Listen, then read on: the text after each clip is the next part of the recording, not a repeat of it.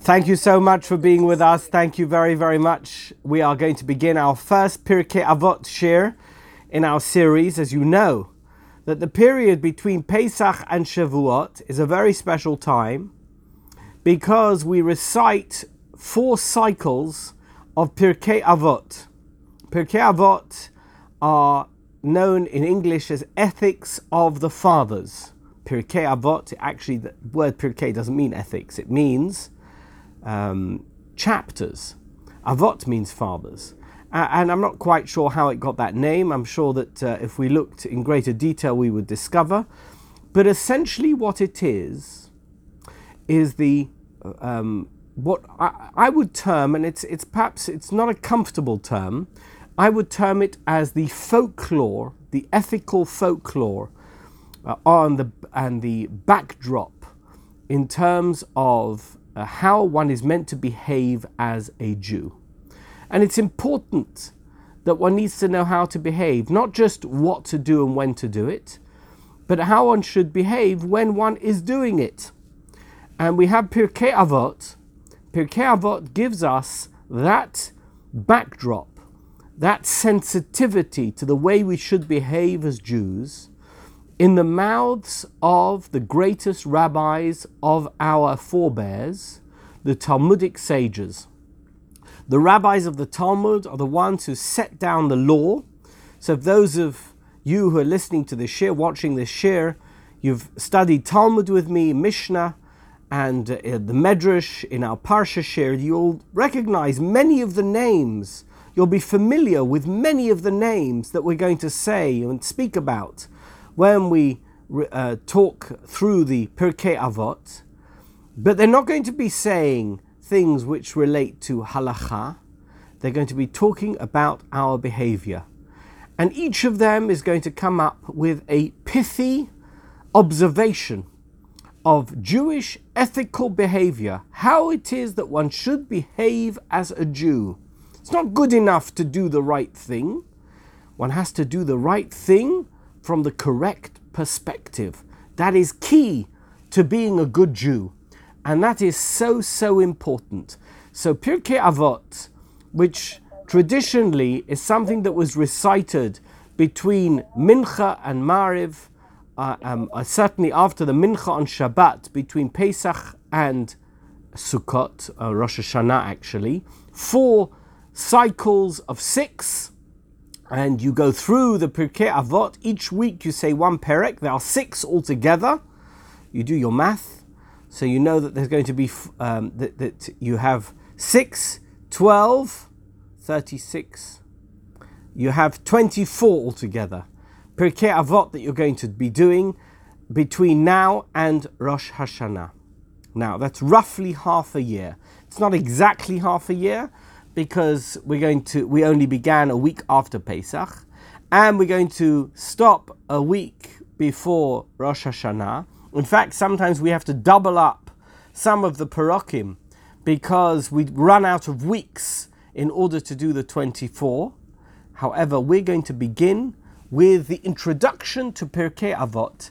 I'm not going to go through the cycle. By the way, last Shabbat we already did Perek Aleph because we already had a, Pesach, uh, a Shabbos after Pesach. But we're going to begin with the first Perek. I'm just going to go through it, and we're going to get through as much material as we can in Pirkei Avot to get some sense of what it means to be a good Jew. Not because we knew what time Shabbos came in, and not because we know exactly how we're meant to shake the lulav, and not because we know exactly how much matzah we need to eat on Seder night but because we, ha- we know how we need to behave as ethical Jews, Jewish ethics, ethics of our fathers as contained in Pirkei Avot. We begin as follows Kol Yisrael, every Jew. What's the name of a Jew? You're going to say Jew, right? Where's the name Jew come from? From the word Yehudi.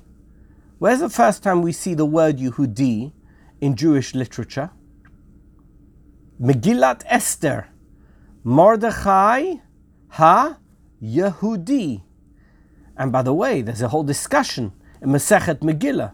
Was he in fact a descendant of Judah or was he a descendant of Benjamin? I'm not going to go into that now. But the word Jew is a very late word in terms of its use as a definition of Jews. We consider ourselves Jews. How were Jews referred to, and particularly in the English language, until the middle of the 19th century? Anyone know? Israelites. We were referred to as Israelites. We were descendants of Israel. Who is Israel?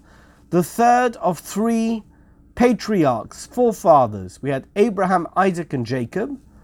Jacob wrestled with an angel and he changed his name. God changed his name from Jacob to Israel. We became the Bnei Yisrael. Individual Jews are referred to as Yisrael. We are Israelites. Now, you can have a status as an Israelite to be a Kohen or a Levi. Uh, Cecile, your husband, Ed, is a Levi, right? But he's still an Israelite. He is a Yisrael. We are descendants of Yisrael. We have wrestled with angels and we have prevailed. That is what it means to be an Israelite. We must be constantly wrestling with angels and we must always prevail. That's what Pirkei Avot begins with. Kol Yisrael. Every Yisrael, every Israelite, talking about every Jew. What are we going to say about every Jew? Yesh lahem chelek le'olam haba. Every single Jew has a place in the world to come. Which world are we talking about? So you might think that we are talking about the world to come, which is the world that's the afterlife. You live in this life. If you read my piece this week in the Tefillah Notebook, uh, or that you can find on my website, www.rabbidunner.com, look in the library section, you'll see the latest article that I've written is about what it means to be a Jew and how one should approach issues of mortality Yesh lahem chelek leolam haba. We have a place in the world to come. That means even though we live a life which is physical and material, ultimately, even when we die, that life continues through our neshama in a place that we call olam haba. So is that what we're talking about? Kol Yisrael chelek haba. Every single Jew has a place in the world to come. So, the Bartenura questions this, or at least challenges this notion by saying. Even those Jews who have done something which made them culpable, which made them guilty, which made them um, that they, if they were brought in front of a court of law, that they would be sentenced to capital punishment. Mipnei rish atan, because of their wickedness, yesh lahem chelek leolam haba. They still have a place in the world to come. That means you are born as a Jew with a place in the world to come. You have an address. Somebody asks you for your, everybody knows their address, right? Ask anybody for their address and they'll tell you. Ask somebody, what was the address of the home that you grew up in? They'll be able to recite it for you in their sleep. I know where I belong, I know where I come from. Kol Yisrael yesh lahem chelek haba. Every single Jew has a place, has their address, has their home in the world to come. The question is, will you be able to live there? Will you be able to get there? You know that uh, when you have a place that you need to get to, you may know your destination, and you may know that when you get to your destination, that the people who welcome you there will treat you with great respect and great love and great attention. You'll get dinner, you'll get lunch, you'll get a cup of tea, a cup of coffee. People will pamper you and take care of you. But will you be able to get there? Are you able to reach that destination? That's a separate question. So, the beginning part of the Pirkei Avot is to tell you that whoever you are, at whatever level of Jew that you are, whatever level of faith that you are, wherever you come from, whoever your parents were, wherever you live, Yesh lo chelek olam haba. You have a place, you have an address, you have your home in the olam haba. That's the first explanation. The second explanation is kind of parallel, but very important. What is one of the core beliefs of the Jewish faith? We believe in not just the afterlife, but in the rebirth of life, in reincarnation. We believe that every single person who lives has a neshama that can be re-implanted into a soul, into a body. That soul can be implanted into a body and bring that body to life, even though the soul has not lived in a body for who knows how long. Because there's no time and there's no space when it comes to a neshama. Neshama is a chelek elokim mima'al, is part of God Himself. And if God wants to reincarnate a human being using the same, um, I, the, the analogy I always use is a hard drive. Imagine you found a hard drive from 20 years ago. Remember, we used to have Windows 7? I'm not even going back to Windows 1. Remember, we used to have Windows 7. We were so excited when everybody bought it. We queued up outside the store. We wanted to buy it. We bought that computer and we used it for a year and a half and then it was completely and utterly obliterated by the future versions of uh, Windows that came out after it. What happened to that Windows 7 computer? So most of us probably threw it out. What about those of us who didn't throw out the computer that used that particular uh, um, uh, hard drive that was uh, that was uh, that was engineered or that was uh, um, animated using the software of Windows 7. You find it one day, you're going through your attic, and you'll find an old computer, and you'll open up the computer, and in and that computer's window. Nobody uses Windows 7. You're certainly not going to be able to use any of your modern software on that computer, but it contains a lot of information. It contains the hard drive of your life when you use that computer. That is the neshama of the computer. Now, the fact that the computer has not been used or activated, maintained, nothing has happened on that computer for many years doesn't mean the computer doesn't exist. It just means that it's been dormant for any number of years and now you're using it again. That neshama can be reanimated when you plug the computer in and suddenly you'll go back 15, 20 years because you'll be using a computer that is generating or that is animated by the software of its era. Your neshama, your soul, is a hard drive that contains a lot of software. And at some point, life ends, but the neshama doesn't end. The neshama doesn't have a life. The neshama is something that outlives its own existence. Your neshama is your hard drive, and one day that hard drive will be reinserted, it will be reincarnated as the neshama after Techiyat HaMetim. That is one of the core beliefs, the foundational beliefs of the Jewish faith. That your neshama, your personality, everything about you, is unique to you in your neshama, and that it will be reanimated at a certain point in time at the end of days. Kol Yisrael yesh lahem chelek olam haba. That's how we introduce Pirkei Avot. Every single Jew, no matter who you are or where you live, has a chelek in that ultimate destination, in that destiny you have a neshama. And everything you put into the, that neshama is something that will outlive you, outlive your body, that is, outlive your material existence. And at some point, the end of days, there will be an olam haba, and you will re exist.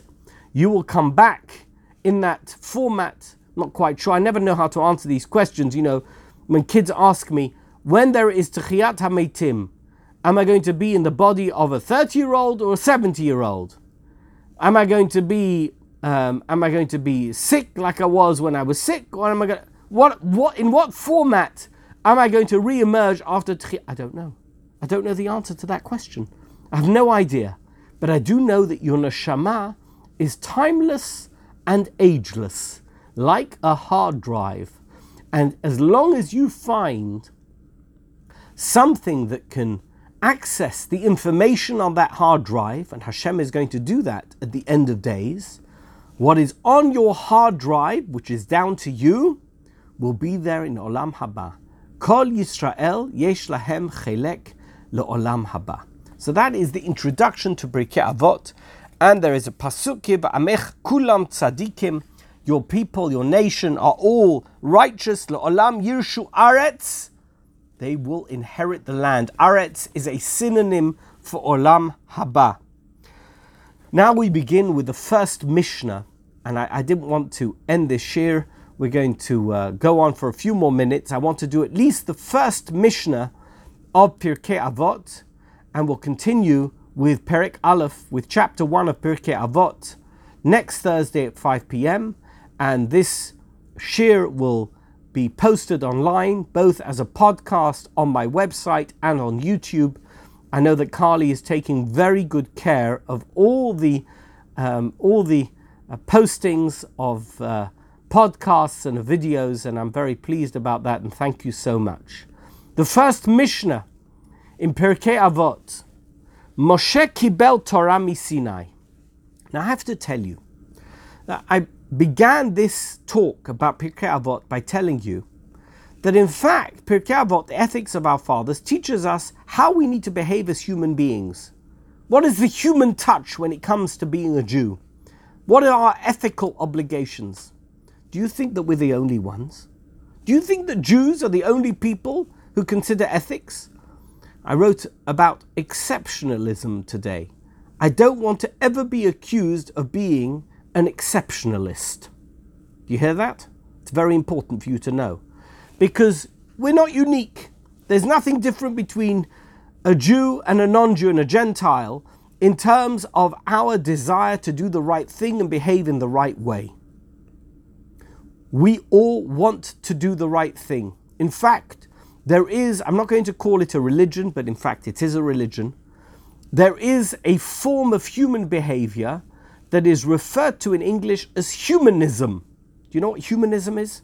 Humanism is the um, agreed social behavior of Jews. How should, uh, sorry, as human beings, how should human beings behave towards each other? I'll give you an example of, of humanism.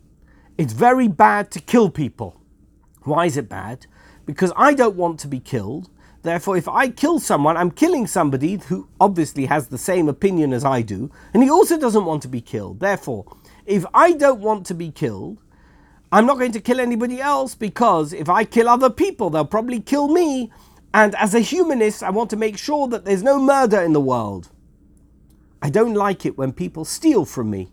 Therefore, I'm not going to steal because I'm a humanist. I want to make sure that human behavior is going to be a reflection of all the things that I don't want to happen to me. Now, that's very ethical, by the way, right? Because I don't want to steal, which means I'm not going to steal, which means that nobody is going to suffer as a result of my behavior towards them. And hopefully, if every, everybody lives by my moral standards, they will also not steal from me or murder me or do bad things to me in the same way as I won't do it to them. And we're going to have a wonderful, moral, ethical society. There's one thing missing from that, of course, which is the existence of God. It's got nothing to do with God, it's convenience. I don't want to have anything stolen from me, therefore, I'm not going to steal from anybody else. Because it would be most inconvenient if things were stolen from me. And one of the ways I can ensure that society respects those moral standards that I think are important is by not stealing from other people. So I've established a moral code which has got nothing to do with any kind of divine intervention. The moral code is I'm not going to steal, and I'm not going to commit adultery, I'm not going to murder, And therefore, no one's going to commit adultery with anyone who's to do with me. And no one's going to steal from me. No one's going to murder me because the society will be governed by the rules of humanism. What's the difference between that and the Jewish ethical and moral code? Between humanism and Pirkei Avot. Ultimately, it sounds like exactly the same thing. That I don't want to steal, and therefore I'm going to tell people stealing is a very bad thing. And it's true, stealing is a bad thing. The difference is the very first words of Pirkei Avot. Do you know why I don't steal? Moshe kibel Torah misinai. Moses received the Torah at Mount Sinai. Do you know why I don't steal? No doubt I can find ethical and moral value in being somebody who is entirely honest and never takes anything from anyone that doesn't belong to me. But ultimately, I do so because God tells me that that is the right way to behave. And in fact, there, there will be occasions when, by my own assessment, the way I behave might be considered immoral, but God tells me, no, no, that's moral behavior. You're, what you're doing is entirely correct. And there might be times when I think that something is entirely moral. I want to get up on my high horse and shout from the rooftops, This is moral behavior. And God tells me, No, no, that's not moral behavior. Pirkei Avot begins with the concept of Moshe Kibel Torah Sinai. Everything that we have received in terms of our ethical and moral behavior is not something that we came up with. In Yiddish, you call it boichsvaras. Have you ever heard of those that word? Boichsvaras? A boichsvara is something is a you know most logical calculations come from your brain. So it would be called, I'm not sure if there isn't this expression in Yiddish, a moyach svara, a brain logical calculation. But a boich svara is a logical calculation that comes from your stomach.